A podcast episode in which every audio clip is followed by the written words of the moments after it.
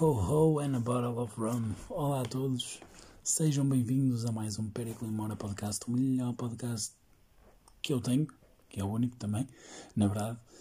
E mais uma semana deste filme dantesco que vamos vivendo. E o que é que temos de novo? Hum, não vou falar do comportamento das pessoas em dias de sol, porque já fiz isso há dois episódios atrás. Vamos deixar isso para um terceiro confinamento caso as vacinas não, as vacinas não tenham um, um aproveitamento prático uh, como está previsto.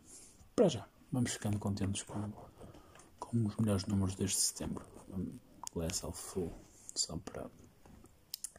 Pronto, e queria começar o podcast desta semana por felicitar o Luís Filipe Vieira por mais um aniversário do Sport Lisboa Benfica. É, é a mesma coisa, não é? Pelo menos na cabeça dele. Uh, mais uma, uma entrevista de, de encomenda no, no, canal onde não se permitem debates ou qualquer tipo de pensamento divergente da cartilha do Imperador dos Pneus. A Covid chegou a Portugal há, há um ano e a culpa pelo culminar de uma panóplia de más decisões desportivas e institucionais do clube, do nome do clube andar arrastado pela lama com diversos processos judiciais, enfim. É, é a culpa é da, é Covid verdade, não é? Bom, e este senhor deu ainda um, um voto de, de confiança ao seu grande amigo, um dos sportinguistas mais bem pagos do mundo, que chegou a falar, chegou aqui a falar o triplo e é a cara da, da narrativa da Covid. Doença espalhada pelo mundo, por isso uma pandemia, não é? Quando ele assinou pelo clube que gastou a módica quantia de 100 milhões de euros em transferências.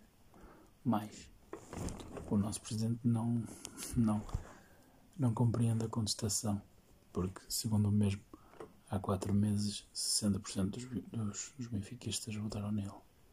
Bom, eh, será que foram, na verdade, 60% dos benfiquistas que votaram nele? Não, foram 60% dos sócios.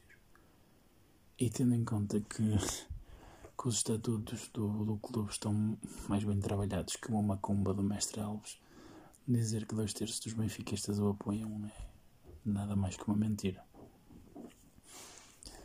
Mais um dia na vida do Benfica, portanto.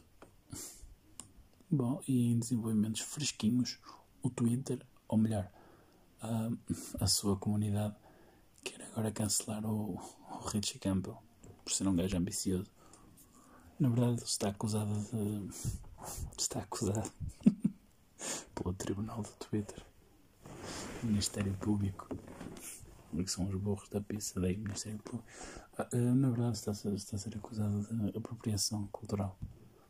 O que não seria de achar estranho, já que é o tipo de pessoa que diz que quem faz tranças no cabelo e não seja negro está a querer apropriar-se da cultura negra.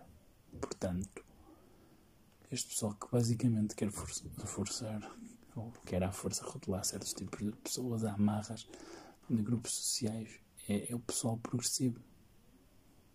Só que prega a diversidade, mas depois cancela a diversidade que não se coaduna com os seus padrões. Ridículo. Eu às vezes estou, estou aborrecido, mas com o passar do tempo fui aprendendo a focar essa energia em algo positivo. Em algo mais do que ser uma âncora de negatividade que está constantemente a tempo de tentar puxar os outros para baixo. A verdade é que há gente de merda pelo mundo fora, sejam artistas ou não. Todo, todas as pessoas vivem, que vivem neste mundo estão cercadas por gente boa, gente má, gente assim assim. Porém, não acredito na, na cancel culture. Pelo menos enquanto é pela massificação a causar dano a alguém. Para não gostas, deixas de seguir e estás a fazer a tua parte. Agora, saís da tua via e, e andares a bater a, a tudo que é porta tentar convencer os demais de que alguém não presta e não deve existir, não deve existir mais porque tu assim achas. Pá, quem putas és tu para achar que tens esse tipo de poder? Que miséria de pensamentos passam pela tua cabeça para te tornarem alguém tão obstinado? Existiram casos de pessoas miseráveis, por exemplo, o Bill Cosby foi preso pelos crimes que cometeu e é um ignóbil, miserável. Não é? Por exemplo, ele foi, foi preso e o seu cancelamento foi feito pela justiça. E devia ficar por aí, porque cometeu uma data de crimes, é um merda, sim senhor. Porém, existe uma moldura penal, existe um sistema para o acusar, provar que efetivamente é culpado, condená-lo e sim senhor, foi preso. Mas, mas não, não é? Não ficou por aí porque quiseram retirar os troféus que o homem ganhou. De repente, o trabalho que, que ele realizou deixou de ter valor em termos artísticos. À, à data ao passado, deixa de, deixa de contar porque alguém se lembrou que por ele ser um humano execrável uma cena que ele fez em termos artísticos, não estou a falar de. É uma coisa que tem que se perceber. Se o crime foi cometido há X anos, depois temos que ver com, principalmente no, no ordenamento americano. Se, prescreve, se prescreveu, se não prescreveu. Não prescrevendo, acusa-se na mesma. Esse é, o, crime deve ser perseguido. Agora estamos a falar de em X ano, mas ganhas um prémio por ter sido o melhor apresentador de televisão ou melhor comediante e agora supostamente deixas de o ser porque descobriram que és um merdas, que és um ser humano nojento. E pá, por muito que seja causa uma revolta incrível, tipo, uma pessoa que era uma das caras mais conhecidas e mais amadas da América, afinal era um monstro. Se, se formos olhar para as coisas de uma forma clara, imparcial e lógica. Não, o facto de ele ser um monstro não faz com que efetivamente os prémios que ele ganhou naquele ano sejam tenham base para ser retiradas, pelo menos em termos lógicos, não é? Mas pronto, estamos a falar do Cosby. Fui buscar um, um exemplo mais drástico assim para aqui, porque é assim que as coisas funcionam. E lá está na questão de se querer anular o trabalho, porque muito nesta problemática há sempre a grande, a grande questão se separarmos o, o humano do artista. E a meu ver, teremos sempre de separar o humano do artista porque a arte é uma coisa abstrata e deve ser avaliada pelo seu dentro do seu ramo, pelo seu valor por, não só por outros artistas, mas pelas massas, porque são as massas que aderem às coisas e é isso que faz o artista, infelizmente, ou felizmente, dependendo do caso.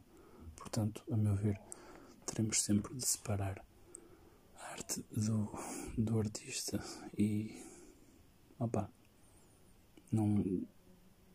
Em termos lógicos, não, não faz qualquer sentido. Se me disserem que não conseguem olhar para a cara do homem da mesma forma, vou e só tenho que aceitar. Porém, se me quiserem tentar convencer que o que ele fez enquanto artista perdeu o valor por ser um, por ser um humano miserável, só tenho a dizer que isso é uma decisão baseada em emoção e no politicamente correto. E isso demonstra falta de intelecto. Isto para dizer que o que o Richie Campbell faz não é uma, uma apropriação cultural, é a forma que ele, enquanto artista, escolheu para se expressar. Ou se calhar foi a arte que escolheu a ele, entre aspas. Foi uma coisa que ele descobriu e que nasceu com um talento para tal, não é? Gostes ou não, não será, não será apropriação cultural. Até porque costuma-se dizer que a imitação é a melhor forma, a imitação, a imitar, a imitar alguém é a melhor forma de lhe prestar homenagem. Neste caso não será imitar, será aderir. Se eu gosto, não. Acho tosco